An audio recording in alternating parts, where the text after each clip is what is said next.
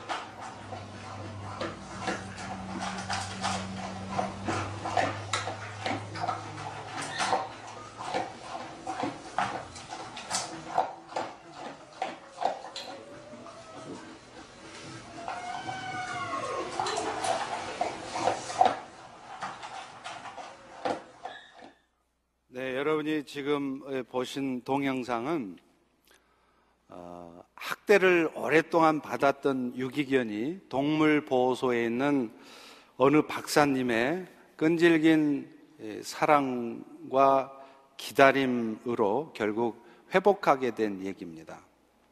조지아에 있는 엘버튼이라고 하는 곳에 동물보호소에 있는 이 마티스 박사는요, 학대를 너무 받아서 밥도 안 먹고 사람들에게 어느 누구에게도 반응하지 않던 유기견과 친해지기 위해서 그 좁은 우리 안에 들어갔습니다.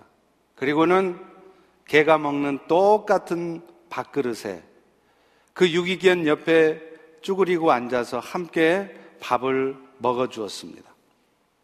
그 유기견에게 사료를 먹으라고 재촉하지도 않았고 너 그렇게 하다가는 죽게 된다고 야단을 치지도 않았습니다. 물론 말을 한다고 알아듣는 것도 아니었겠죠. 그저 아무 말 없이 같이 앉아서 밥을 먹어준 지 2주 만에 그 유기견도 밥을 먹기 시작했습니다. 지금 이 동영상은 첫날 모습이 아니라 2주 동안 밥을 안 먹던 유기견이 처음으로 밥을 먹는 장면이었어요. 저는 이 동영상을 보면서 이게 마치 하나님께서 우리에게 베푸신 사랑의 모습을 보여주시는 것이 아닌가 싶었습니다. 좁은 우리 안에, 계집 안에가 아니라 좁은 우리 안에, 우리 몸 안에 영으로 들어오셔서 오늘도 우리와 함께 사시면서 우리의 악한 모습에도 조금은 덜 떨어진 모습에도 화내지 않으시고 답답해하지 않으시고 그저 따뜻한 미소로 바라보면서 기다려주고 계십니다. 그리고 그런 따뜻한 기다림이 유기견의 마음을 마침내 열게 한 것처럼 오늘 우리 모두의 마음의 상처와 아픔과 연약함을 회복하게 하는 것입니다. 사실 오늘 우리 모두는 다 연약함이 있습니다. 여러분, 믿음의 사람들이라고 해서 그분들이 항상 언제나 믿음으로 사는 거 아닙니다. 그런데 우리는 목사나 선교사쯤 되면 어떤 상황에서도 흔들림 없이 한치의 오차도 없이 흐트러짐 없이 온전한 삶을 사는 것으로 생각을 합니다.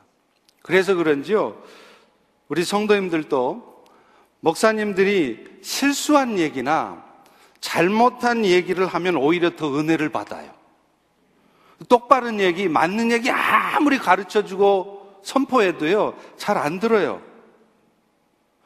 언젠가도 제가 40일 금식 기도 중에 금식 말미쯤에 진짜 지금 생각 보면 지금 생각하면 아무것도 아닌 일이에요.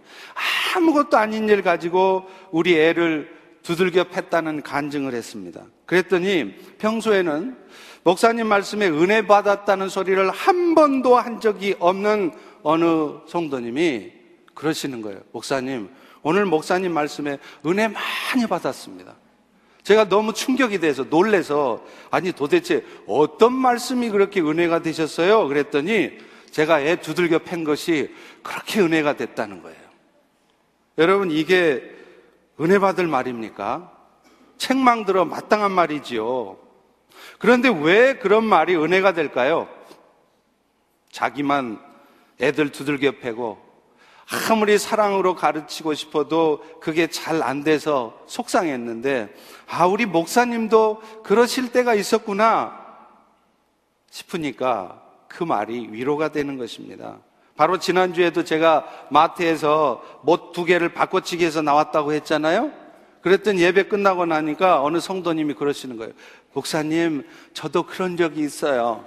그러면서 얼마나 즐거워 하시는지요. 목사건 평신도건 우리 모두가 연약한 육신을 입고 있는 존재라는 사실을 우리는 잊지 않아야 합니다. 그런 연약함이 누구에게나 있을 수 있다는 것을 인정하지 않으면요. 우리는 먼저 내 자신에 대해서도 실망할 날을 반드시 경험하게 됩니다. 하나님이 그렇게 하시더라고요. 여러분 잘 아시는 한국의 큰 대형교회 모 목사님이 계셨죠? 이분이 젊은 시절에 그 말씀하시는 걸 들으면은 굉장히 비판적이세요. 그래서 저도 신학교 시절에 그분의 메시지를 들으면서 맞는 말씀이다. 그러면서도 왠지, 왠지 좋아 보이진 않았어요.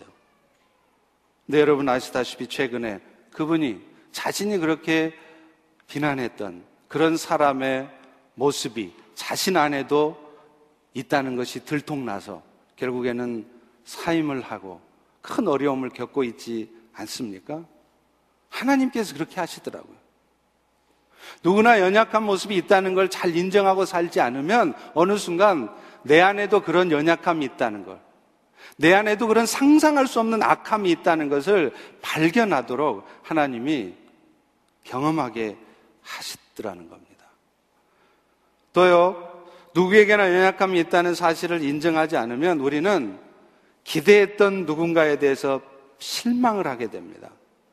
그리고 그런 실망감은 그들의 연약함을 이해해주고 기다려주게 하는 것이 아니라 오히려 그들을 쉽게 판단하고 그래서 격려의 말이 필요한 때 오히려 책망의 말을 먼저 하게 만든다는 거예요.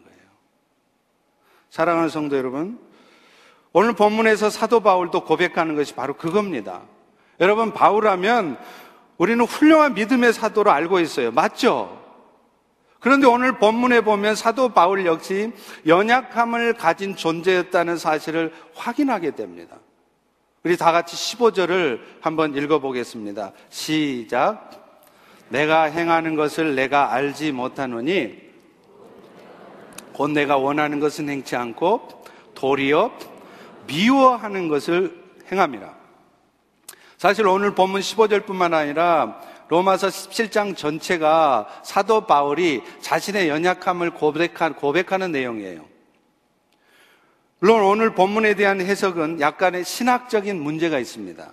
그게 뭐냐면 이 본문이 과연 사도 바울이 예수 믿기 전의 상태를 고백한 것인지 아니면 예수 믿은 후에 중생한 후에 거듭난 후에 자기 삶을 고백한 것인지에 대해서 학자들마다 이견이 있기 때문이에요. 그런데요, 대다수의 학자들의 의견도 그렇고 경험적으로 봐도 제가 그렇고 여러분이 그렇고 성경에 나타나는 수많은 믿음의 사람들의 모습을 보아도 이 부분의 말씀은 분명 바울이 예수 믿은 후에 겪었던 내적 갈등이라고 볼 수 있습니다. 왜냐하면요. 실제로 아무리 믿음 좋은 사람들도 인생을 살아가는 전체 과정에서 한 번의 실수도 없이 완벽한 삶을 사는 사람은 한 사람도 없습니다. 때로는 그렇게 해서는 안 된다는 걸 알면서도 죄의 유혹에 넘어가기도 하고요. 흔들리는 것을 우리는 주변에서 수도 없이 발견할 수 있기 때문에 그렇습니다. 사랑하는 성도 여러분, 오늘 우리가 예수 믿어 받은 축복이라는 게 이게 뭐냐? 이게요. 이렇게 온통 부족함 투성인 우리 안에 예수님께서 들어오셔서 이 미완성인 우리들을 완성자로 만들어가는 것, 이것이 우리가 예수 믿어 받은 축복입니다. 그런 의미에서 오늘 우리 모두는요, 미완성의 완성자예요. 우리 다 같이 한번 따라서 해보겠습니다. 미완성의 완성자. 오늘 주보의 그 설교 제목이 잘못 나와 있습니다. 믿음의 완성자가 아니라 완성자인 것 같은데 사실은 미완성이라는 거예요. 하나님께서 이 미완성의 우리를 완성자로 만들어 가시기 위해서 하시는 첫 번째 일이 뭐냐? 우리 안에요. 거룩한 마음을 심어 놓으시는 거예요. 사실 예수님께서 우리 가운데 임하시게 되면 나타나는 현상이요. 우리 안에 선을 행하는 마음이 생긴다는 거예요. 오랫동안 마약에 심취하고, 오랫동안 알코올에 중독되고, 심지어는 수십 명을 죽였던 연쇄살인범에게도 예수가 들어가면 어떤 변화가 생기느냐? 그 악한 마음에 선을 행하고 싶은 마음이 착하게 살아보고 싶은 마음이 생긴다는 거예요.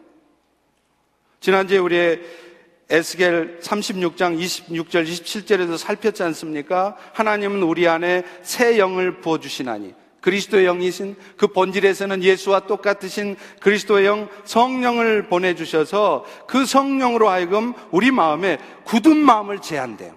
딱딱한 마음, 까칠한 마음, 이런 마음들을 다 제하게 하시고 우리의 마음 속에 나도 모르는 부드러운 마음, 온유한 성품, 그런 삶의 모습이 나타나도록 한다는 거예요. 하나님의 말씀을 지키고자 하는 거룩한 말씀, 마음을 주신다는 겁니다. 오늘 본문 15절도 분명히 말하잖아요. 내 마음 속에 원하는 것이 있는데 그것은 선을 행하고자 하는 것이라. 18절 중반에도 똑같은 말을 해요. 원함은 내게 있으나. 19절에도 보십시오. 내가 원하는 바 선을 행치 않고. 그리고 22절에는요, 이렇게 선언합니다. 내 속 사람으로는 하나님의 법을 즐거워하되. 여러분, 이것이 놀라운 은혜입니다. 주 예수 그리스도의 놀라운 은혜가 바로 이것입니다. 하나님의 말씀은 들어도 뭔 말인지도 모르겠고, 듣기도 싫고, 늘 부담스럽기만 했던 사람이 예수님의 영이 임해서 예수가 믿어지면 왠지 모르게 그 말씀이 듣고 싶어져요. 어, 오늘 날씨가 꿀꿀한데 하면서 커피잔 들고 베란다로 가서 뛰어내려 볼까? 이 생각하는 게 아니라 하나님의 말씀을 듣고 싶다는 마음이 생긴다는 것입니다. 여러분 시편 1편에도 복 있는 자들에 대한 말씀이 나오잖아요. 뭐예요?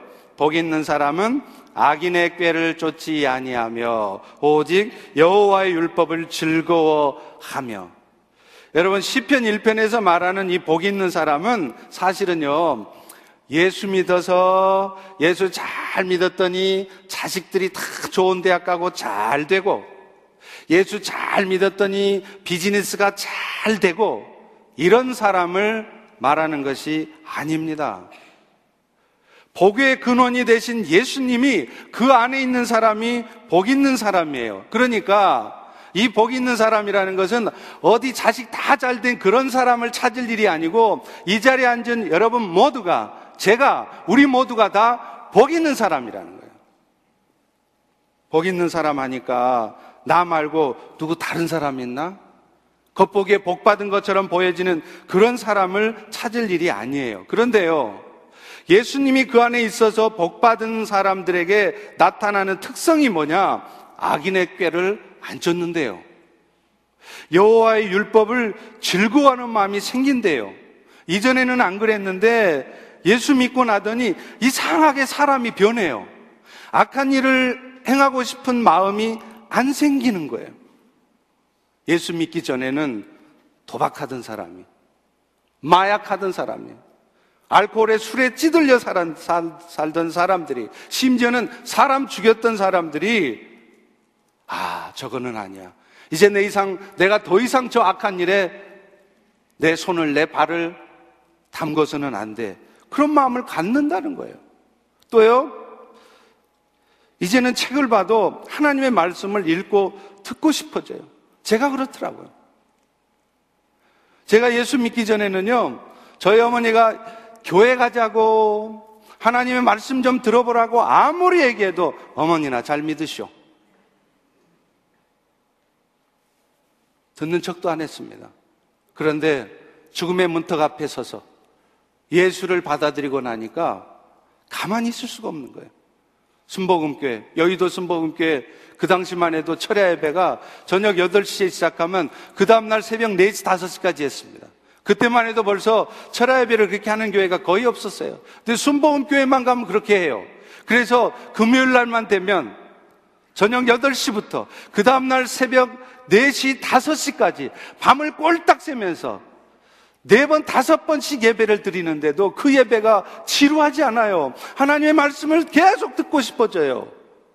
이게 왜 그렇습니까?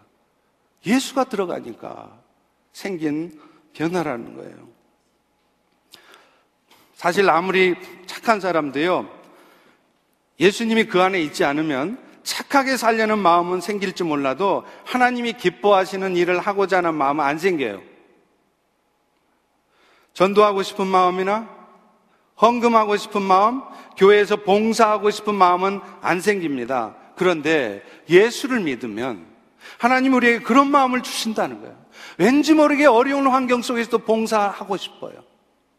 돈 아까운 사람이 누가, 돈 아까운 사람이 어디 있겠습니까? 아니, 돈 아까운 줄 모르는 사람이 어디 있겠어요? 그래도요, 왠지 모르게 헌금하고 싶어져요. 그게 예수 믿는 사람들에게 나타나는 특성입니다. 이것이 예수 믿는 사람들에게 주신 하나님의 은혜이고 은혜 받은 성도의 모습이라는 거예요. 자, 그런데 문제는요. 그런 마음은 있는데 실제 우리의 삶을 보면 그렇게 살아내지는 또 못한다는 거예요. 분명 머리로는 전도도 하고 복음을 전하고 싶어요. 알아요. 그런데 예수 전하려면 부끄러워요. 자신이 없어요. 그래서 전도를 못 합니다. 그렇죠? 정말로 하나님이 기뻐하시는 일들이 이루어지려면 내가 열심히 헌금도 해야지 하고 헌금하고 싶은데 막상 살림 걱정이 돼요. 자식 등록금 걱정이 먼저 돼요. 또요, 교회 봉사도 하고 싶어요. 그런데 애들 챙기는 게 더 급해요. 먹고 사는 일이 더 급하게 생각돼서 잘 못하게 됩니다. 심지어는 오늘 사도 바울이 본문에서 고백하고 있듯이 그렇게 하면 안 된다는 것을 뻔히 알면서도 세상과 타협하고 죄의 유혹에 끌려 들어가서 나쁜 짓을 하는 우리 자신을 발견한다는 거예요. 하나님의 은혜로 하나님의 자녀가 된 우리 마음 속에는 늘 선을 사모하는 마음이 있습니다. 그런데 실제로는 정말 이해할 수 없는 이율 배반적인 전혀 다른 마음이 우리 안에 있다는 거예요. 바울은 이런 우리의 현실을 몇 가지를 들어서 설명합니다. 먼저는요, 자기가 원하는 대로 행하지 못하는 모순이 있다는 거예요. 마음으로는 선을 행하는데 우리 마음 안에 또 다른 마음이 있어서 그 마음이 우리로 하여금 악을 행하게 만든대요. 15절 다시 보세요. 내가 행하는 것을 알지 못하노니 원하는 것은 행하지 않고 도리어 미워하는 것을 함이라. 여기서 원하는 것이라는 것은 말할 것도 없이 하나님이 기뻐하시는 일들이에요. 성령의 열매들이에요. 갈라디아서 5장 22절에 나오죠. 사랑하는 것. 어찌하든지 화평하려고 하는 것. 오래 참아주는 것. 항상 힘들어도 자비를 베푸는 것. 항상 부드러운 온유한 모습을 보이려고 애쓰는 것. 겸손하게 낮아지는 것.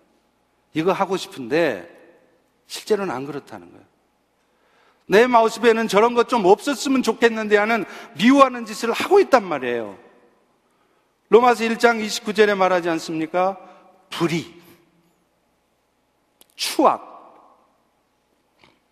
탐욕, 악의, 분쟁하는 마음, 시기하는 마음, 음란한 마음. 이걸 어쩔 수 없이 한다는 거예요. 18절, 19절에도 보면 내 속 곧 내 욕심에 선한 것이 거하지 않은 줄을 아노니 원함은 나한테 있지만 선을 행하는 것은 없다. 내가 원하는 선은 않고 도리어 원치 않은 악을 행하는도다. 여러분 이게 얼마나 모순입니까? 한 마음 안에 이 두 마음이 있다는 게 얼마나 우스꽝스러운 상황이에요. 우리는 성경 안에서도 그 예를 쉽게 찾을 수 있잖아요. 이스라엘 왕으로 수많은 백성들의 존경을 받았던 다윗 왕이 여러분 어떤 짓을 저지르나요?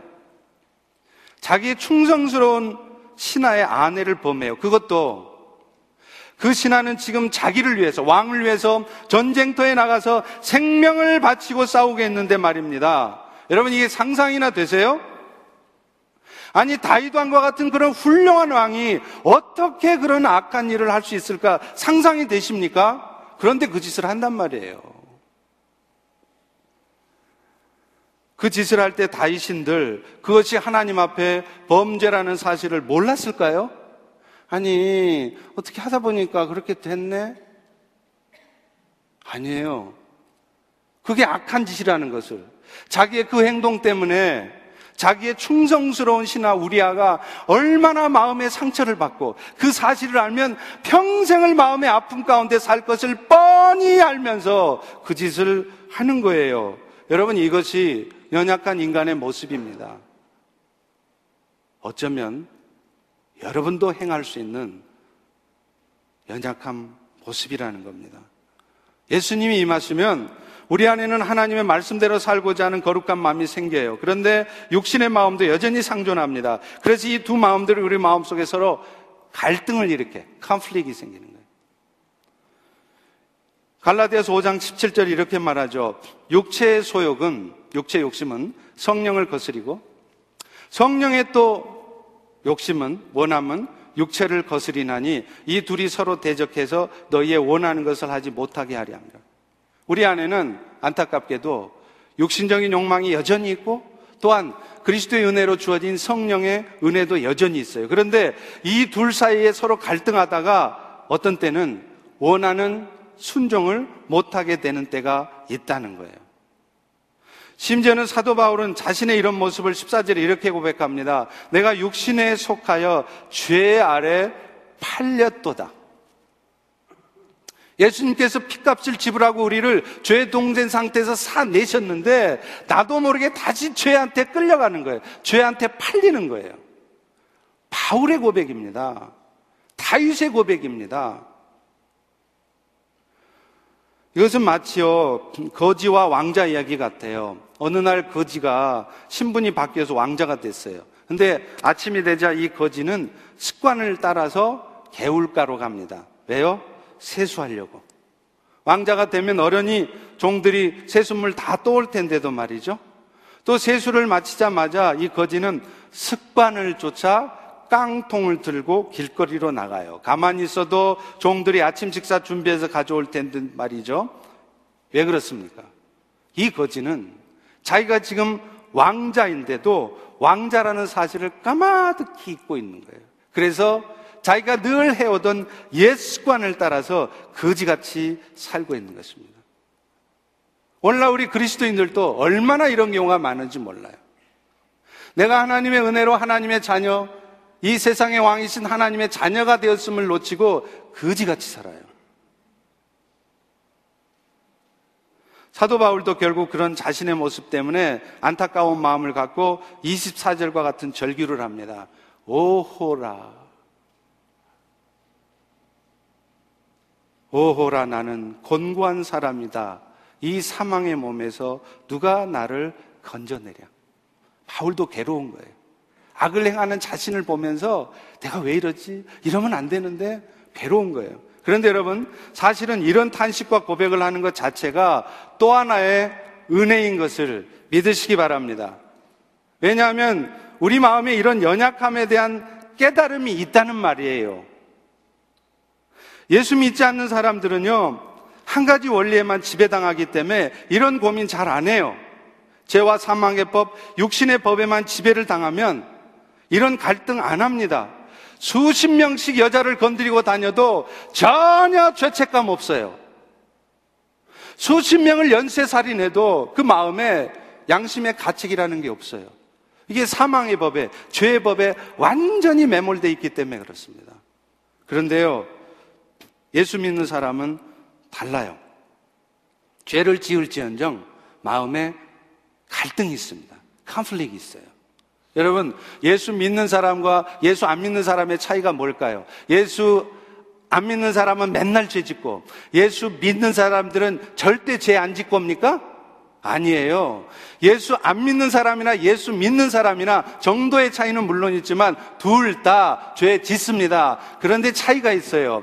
예수 안 믿는 사람들은 죄를 지어도 마음에 컨플릭이 없어요. 갈등이 없어요. 죄책감이 없어요. 그런데 예수 믿는 사람들은 죄는 지을지언정 마음에 갈등이 있습니다. 탄식이 있어요. 오라, 내가 이렇게 말하면 안 되는데, 내가 이렇게 행동하면 안 되는데, 탄식을 하는 거예요. 여러분, 이게 예수 믿는 자에게 주신 하나님의 은혜인 것입니다. 여러분, 혹시 여러분 주변에 이런 말을 하는 불신자를 만난 적 있으세요? 불신자인데 이렇게 말을 해요. 아, 요즘 몇 주 예배를 못 드렸더니 되게 찜찜하네? 이런 불신자 보셨어요? 지금 이런 상황에서는 하나님이 말씀하신 상황대로 했어야 되는데, 아, 후회되네. 이런 말 하는 불신자 보신 적 있습니까? 그 안에 예수의 영이 없는 사람은 한 주간 내내 기도를 단 한 번을 안 해도 전혀 답답함이 없습니다. 하나님이 기뻐하시는 삶을 살지 못해도요, 그것 때문에 고민하거나 안타까워거나 그러지 않습니다. 그러나 일단 예수의 영이 들어가면 하나님의 자녀가 되면 신자들은 그렇지 않아요. 아버지신 하나님과 영적인 교통을 하지 않으면 왠지 모르게 영혼이 답답해요. 저도 새벽 기도를 쭉 하다 어느 순간 어떤 상황에 의해서 새벽 기도를 못 하잖아요. 그러면 답답해요. 말씀도 하신 대로 순종해 살지 않으면 왠지 모를 거리낌이 우리 안에 있습니다. 믿음이 크든지 작든지 간에 그 마음 안에 두 개의 법이 존재하기 때문이죠. 하나는 죄의 법, 또 하나는 성령법이에요. 오늘 본문 21절도 그것을 말하지 않습니까? 다 같이 여러분의 고백입니다. 다 같이 한번 고백해 보겠습니다. 시작. 그러므로 내가 한 법을 깨달았노니 곧 손을 행하기 원하는 나에게 악이 함께 있는 것이라. 그리스도로 말미암아 심겨진 성령법이 날마다 우리의 속사람에게 말합니다. 너 예수님을 따라서 살아라. 그런데 실제 우리 모습은 육신의 소욕, 성령의 소욕이 갈등하다 결국 죄의 법을 따르기도 한다는 거예요. 22절, 23절이 말하지 않습니까? 내 속사람은 하나님의 법을 즐거워하는데 내 지체 안에 똑같은 몸 안에 다른 법이 있어 내 지체 속에 있는 죄의 법으로 나를 사로잡아 가는 것을 보는도다. 이럴 때 우리는 결국 24절의 고백, 오호라, Oh my goodness. 나는 곤고한 사람이다.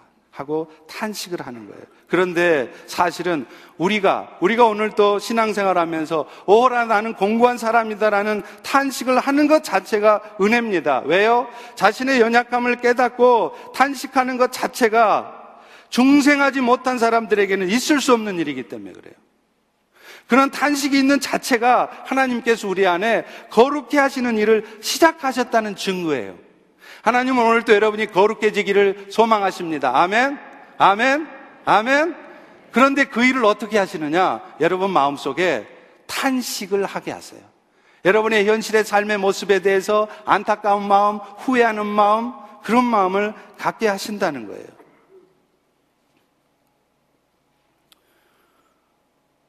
오라의 탄식은요, 내 안에 죄를 발견하고 우리가 더 거룩해지기 위해서 반드시 필요한 작업입니다. 어떤 의미에서는 그렇기 때문에 오호라 나는 공고한 사람이로다라는 탄식을 자주 하지 않고 있는 사람이 문제일 수 있습니다. 어쩌면 오늘 또 우리가 신앙생활을 하면서도 오호라 나는 곤고한 사람이다. 내가 왜 이러지? 내가 왜 그렇게 했지? 그런 후회와 안타까운 탄식이 없다면 여러분은 어쩌면 아직 구원받지 못한 백성일 수 있습니다. 또요, 구원은 받은 백성이어도 여러분 스스로가 의롭게 살고 있다는 생각에 빠져 있는 상태일 수 있습니다. 다시 말하면 영적인 교만에 빠져 있는 것입니다. 영적인 나태함보다 더 무서운 것이 영적인 교만이에요. 실제로 사도 바울은요, 자신이 그리스도의 은혜로 의인이 되었다고 선언한 이후에도 계속해서 자신을 죄인 중에 괴수라고 말해요. 바울이 복음을 몰라서 그러겠어요? 예수 그리스도의 복음의 은혜가 어떤 것인지 몰라서 그래요? 다 알아요. 알면서도 바울은 내가 죄인 중에 괴수라는 고백을 계속합니다. 디모데전서 1장 15절에 보세요. 미쁘다 모든 사람이 받을 만한 이 말이여 예수께서 죄인을 구원하시려고 세상에 임하셨다 하였도다. 죄인 중에 내가 괴수라. 분명 그리스도로 말미암아 의로운 자로 인정됐지만 실제 자신 안에 남아 있는 죄악된 본성을 깨닫는 거예요. 그것을 보니까 안타까운 마음이 드는 거예요. 그런데 이런 안타까운 마음들은 결국 바울이 더 성결해지고 더 온전해지고 더 온유하고 더 겸손한 하나님의 사람이 되게 하는데 필요한 일이었습니다. 사도 바울은요, 상대적으로 보면 저보다도 오늘 우리 모두보다도 훨씬 거룩하신 분이세요. 그런데도 그런 분이 자신을 죄인 중에 개수라고 표현을 하고 있는 것은 자기를 늘 하나님 앞에 돌아보았다는 증거예요. 그리고 하나님은 바울의 그런 고백을 통해서 사도 바울이 오히려 더 겸손한 사도로, 더 거룩한 사도로 세워가도록 하신 것입니다. 성경 66권을 주석하셨던 박윤선 박사가 있어요. 이분은요, 평생을 성경 속에 파묻혀 사셨습니다. 일생을 제자들을 가르치시는데 헌신하신 훌륭하신 분이세요. 그런데요, 그분이 항상 이렇게 말씀하셨답니다. 내 속에 선한 것이 하나도 없어. 인간이 이토록 악할 수가 있나? 나를 보면, 나를 보면 인간이 정말 썩고 냄새나는 무덤이라는 게 맞아. 여러분, 이 분이 이런 고백을 할 수 있는 것은 날마다 하나님 앞에 자신을 비춰보기 때문이에요. 하나님의 거룩하심을 깊이 깨달으면 깨달을수록요, 자신 안에 있는 더러움이 보이게 되어 있습니다. 남의 잘못이나 모순보다는 나의 잘못이, 나의 모순이 더 크게 보이게 되어 있어요. 그리고는 남에 대해서 비난하고 정죄하기보다는 먼저 자신의 모습에 대해서 오호라. 나는 곤고한 사람이로다. 이 탄식을 하지 않을 수 없는 것입니다. 여러분, 그런데 이게, 이게 은혜라는 거예요. 오늘도 여러분이 그런 탄식을 자주 하고 계신다면, 오늘도 여러분의 삶의 모습에 대해서 이런 안타까움과 탄식과 회개 가운데 여러분이 계시다면, 여러분은 정말 축복받으신 분이십니다. 그런데 모순처럼 보여질지 모르지만요. 그렇다고 그래서 오라 나는 공부한 사람이로다는 고백 가운데 너무 오랫동안 머물러 있어서도 안 돼요. 오라 탄식을 한 후에 얼른 주 예수 그리스도의 은혜로 넘어가야 돼요. 오늘 본문에도 보면 사도 바울도 24절에 오라 나는 공부한 사람이로다 사망의 몸에서 이 어쩔 수 없는 이 더럽고 추악한 이 육신의 몸에서 누가 나를 건져내지 깊은 탄식하다가 25절로 넘어가요. 다 함께 한번 읽겠습니다. 여러분이 해야 될 고백이에요. 시작. 우리 주 예수 그리스도로 말미암아 하나님께 감사하리로다. 우리 믿음의 선배들은요, 탄식하는 자리에 오래 머물러 있는 것을 덕으로 알았어요. 그래서 기도했다 하면 회개 찬송하면서 눈물 쭉쭉 흘리는 것을 은혜로 알았습니다. 우리 믿음의 선배들이 다 그랬잖아요. 여러분, 물론 우리 신앙생활에 회개의 눈물이 필수적이에요. 솔직히 말하면, 오늘날은, 오늘날 현대교회는 회개의 눈물이 너무 없어요. 예배를 드려도, 기도를 해도, 자신의 연약함에 대한 통의하는 눈물의 기도가 없어요. 훌쩍훌쩍 하는 사람이 많지 않아요. 왜 그럴까요? 기도를 해도 자신의 삶의 문제를 해결해 달라고 하나님 앞에 쫄라대기만 하지 하나님께서 왜 자신의 삶에 그런 어려움과 인생의 문제, 숙제를 주셨는지를 돌아보지 않는 거예요. 그러니 기도를 해도 간절히 구하는 기도는 있을지언정 눈물로 자신의 삶을 회개하고 돌아보는 통해하는 기도는 없는 것입니다. 그러나 그렇다고 날마다 울기만 하고 눈물만 짜고 있어도 안 돼요. 바람직한 모습이 아니에요. 우리에게는 어떤 연약함에도 불구하고 결국은 우리를 용서하시고 회복하시는 그리스도의 은혜가 있기 때문입니다. 민숙 20장에 보면요. 이스라엘 백성들이 광야에서 헛짓하다가 하나님한테 된통 당해요. 하나님 원망하고 하나님 시험하고 그러다가 불뱀에 물려 죽게 됐죠.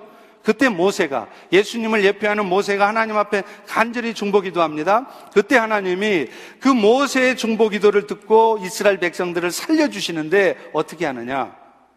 노수로 뱀을 만들어서 장대에 매달아 놓고 그 노뱀을 올려다 보는 자마다 낫게 해 주셨어요. 여러분 그래서 오늘 오늘날도 미국이나 한국이나 그 어, 군의관들이 있죠. 군의관들 그 군의병과의 마크가 그겁니다. 장대에 이 노쇠가 뺑뺑뺑 둘러가면 그게 바로 군의관 마크예요.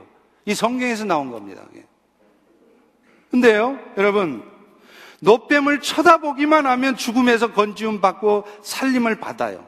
그 노뱀이 바로 예수 그리스도를 상징하는 거겠죠? 그 노뱀을 바라보는 데는 다른 어떤 조건이 필요하지 않습니다. 그런데요, 안 봐요. 보기만 하면 낫고, 보기만 하면 치유되고, 주님을 바라보면 된다는데, 안 봐요. 그 본다고 병 낫나? 여전히 고개 숙이고 있는 거예요. 여러분, 얼마나 어리석습니까? 여러분 스스로의 힘으로 절대 여러분은 죄를 이겨내지 못합니다. 여러분 스스로의 힘으로는 절대 아무리 선행을 많이 해도, 아무리 여러분이 헌금 많이 해도, 그것 때문에 여러분의 죄가 씻겨지지 않습니다. 예수의 은혜가 아니면 우리는 전부 꽝이에요. 절대로 우리의 죄를 이겨낼 수 없습니다. 우리의 삶의 고통에서 벗어날 수 없습니다. 그런데 그 예수를 보기만 하면, 예수를 바라보기만 하면, 그 예수를 의지만 하면 하나님은 다른 여건 다 탓하지 않으시고 눈물로 오라 나는 공고한 사람이로다 이 사망에서 누가 나를 건져내랴 오직 주님뿐이십니다. 주님 이런 나의 악함을 나의 연약함을 도와주세요. 바라보면 우리 주님은, 우리 하나님은 두말하지 않으십니다. 여러분을 회복시키시고 여러분의 죄를 용서받게 하시고 여러분의 인생의 문제가 회복되게 하신다는 거예요. 그러므로 우리는 탄식의 자리에 너무 오래 머물러 있으면 안 돼요. 즉각 주님을 바라보셔야 됩니다.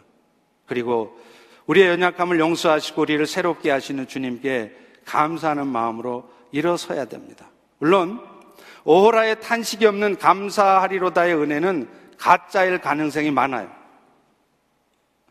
맨날 주님의 은혜 감사한다고는 하지만 정말로 내가 얼마나 악한 존재인지 내 안에도 얼마나 못된 성품이 있는지 나의 연약함을 확인하고 그것 때문에 하나님 앞에 눈물로 통해하며 기도해 보지 않은 사람이 주님 감사해요. 머리로 하는 복음.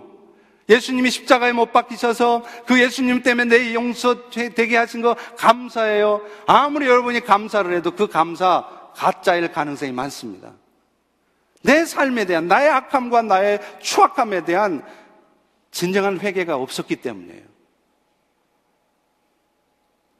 그렇지만 그렇지만 오라 나는 공부한 사람이로다라는 탄식만 하고 있으면 그것 또한 문제라는 거예요. 복음의 은혜를 한쪽만 아는 어리석은 일입니다. 이제는 이제는 오라의 탄식에서 감사하리로다의 은혜로 넘어가야 돼요.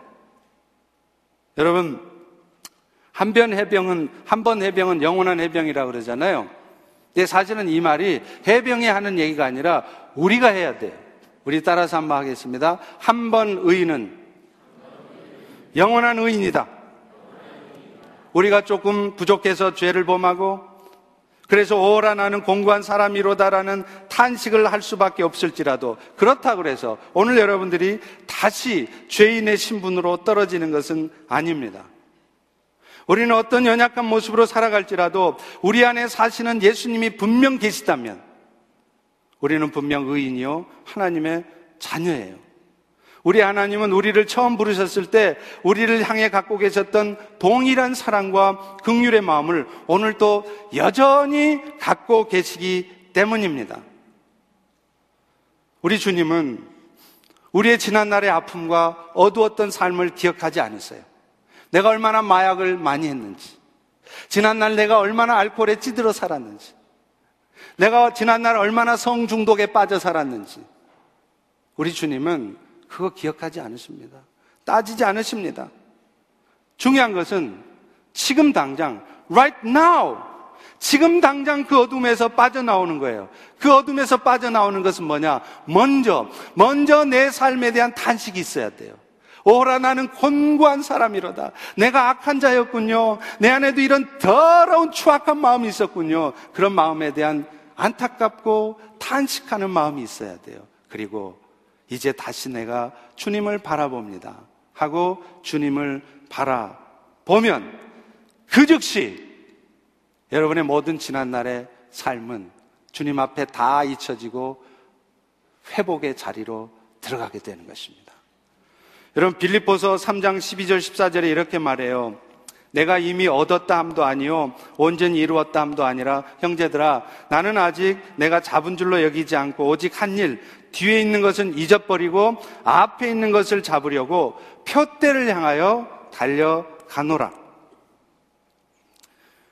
주 예수 그리스도의 은혜는요 마이너스 편의 은혜만 있는 게 아니에요. 이 마이너스 편의 은혜라는 게 뭐냐? 죄 지었다가 예수 그리스도의 십자가의 은혜로 죄 용서함 받아. 그럼 이게 제로로 돌아오는 거예요. 마이너스 삶에 빠졌다가 예수님 때문에 제로로. 또 죄 짓고 마이너스 빠졌다가 또 예수의 은혜로 제로. 이게 마이너스 편의 은혜인데 주님은 정말로 우리에게 원하시는 것은 이제 플러스 편의 은혜를 원하시는 거예요.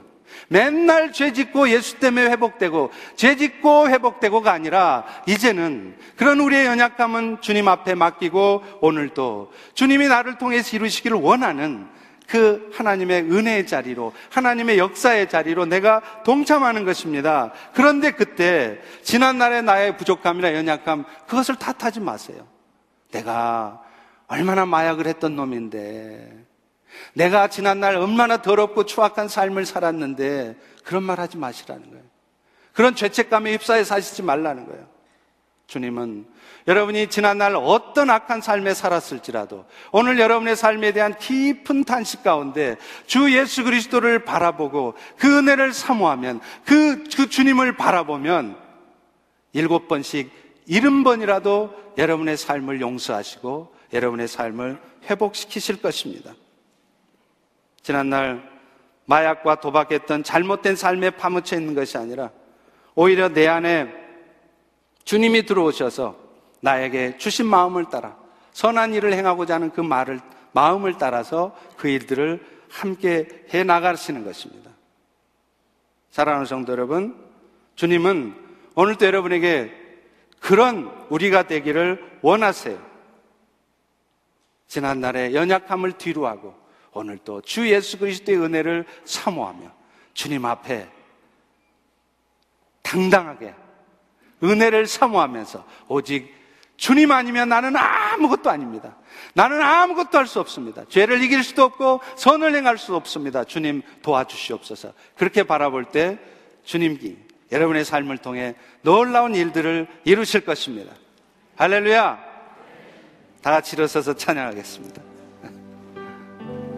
주님을 보게 하소서. 잘 모르시면 그냥 눈 감고 들으세요. 괜히 따라하지 마세요. 옆 사람 불편하게. 그냥 들으세요. 그리고 이 찬양의 마음을 실으세요.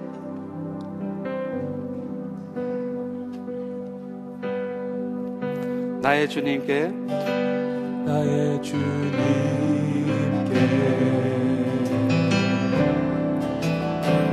찬양 드리며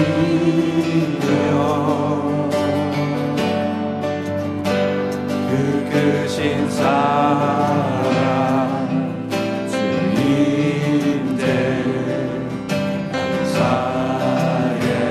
어둠 속에 찾아오셔서 어둠 속에 찾아오셔서 주님의 영광 보게 하시네. 주님의 영광 보게 하시네. 의심하는 나를 손 내밀어 잡아주십니다. 의심하는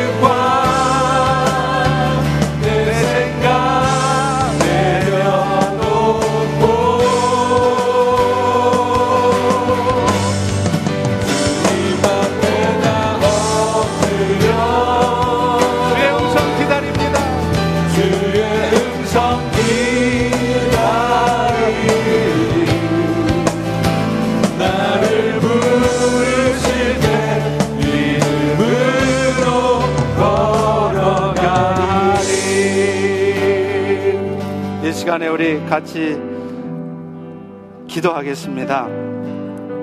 그렇습니다. 주님은 어둠 속에 있는 의심하는 우리를 찾아오셔서 주님의 영광을 보게 하시려고 우리에게 손을 내밀어 주고 계십니다.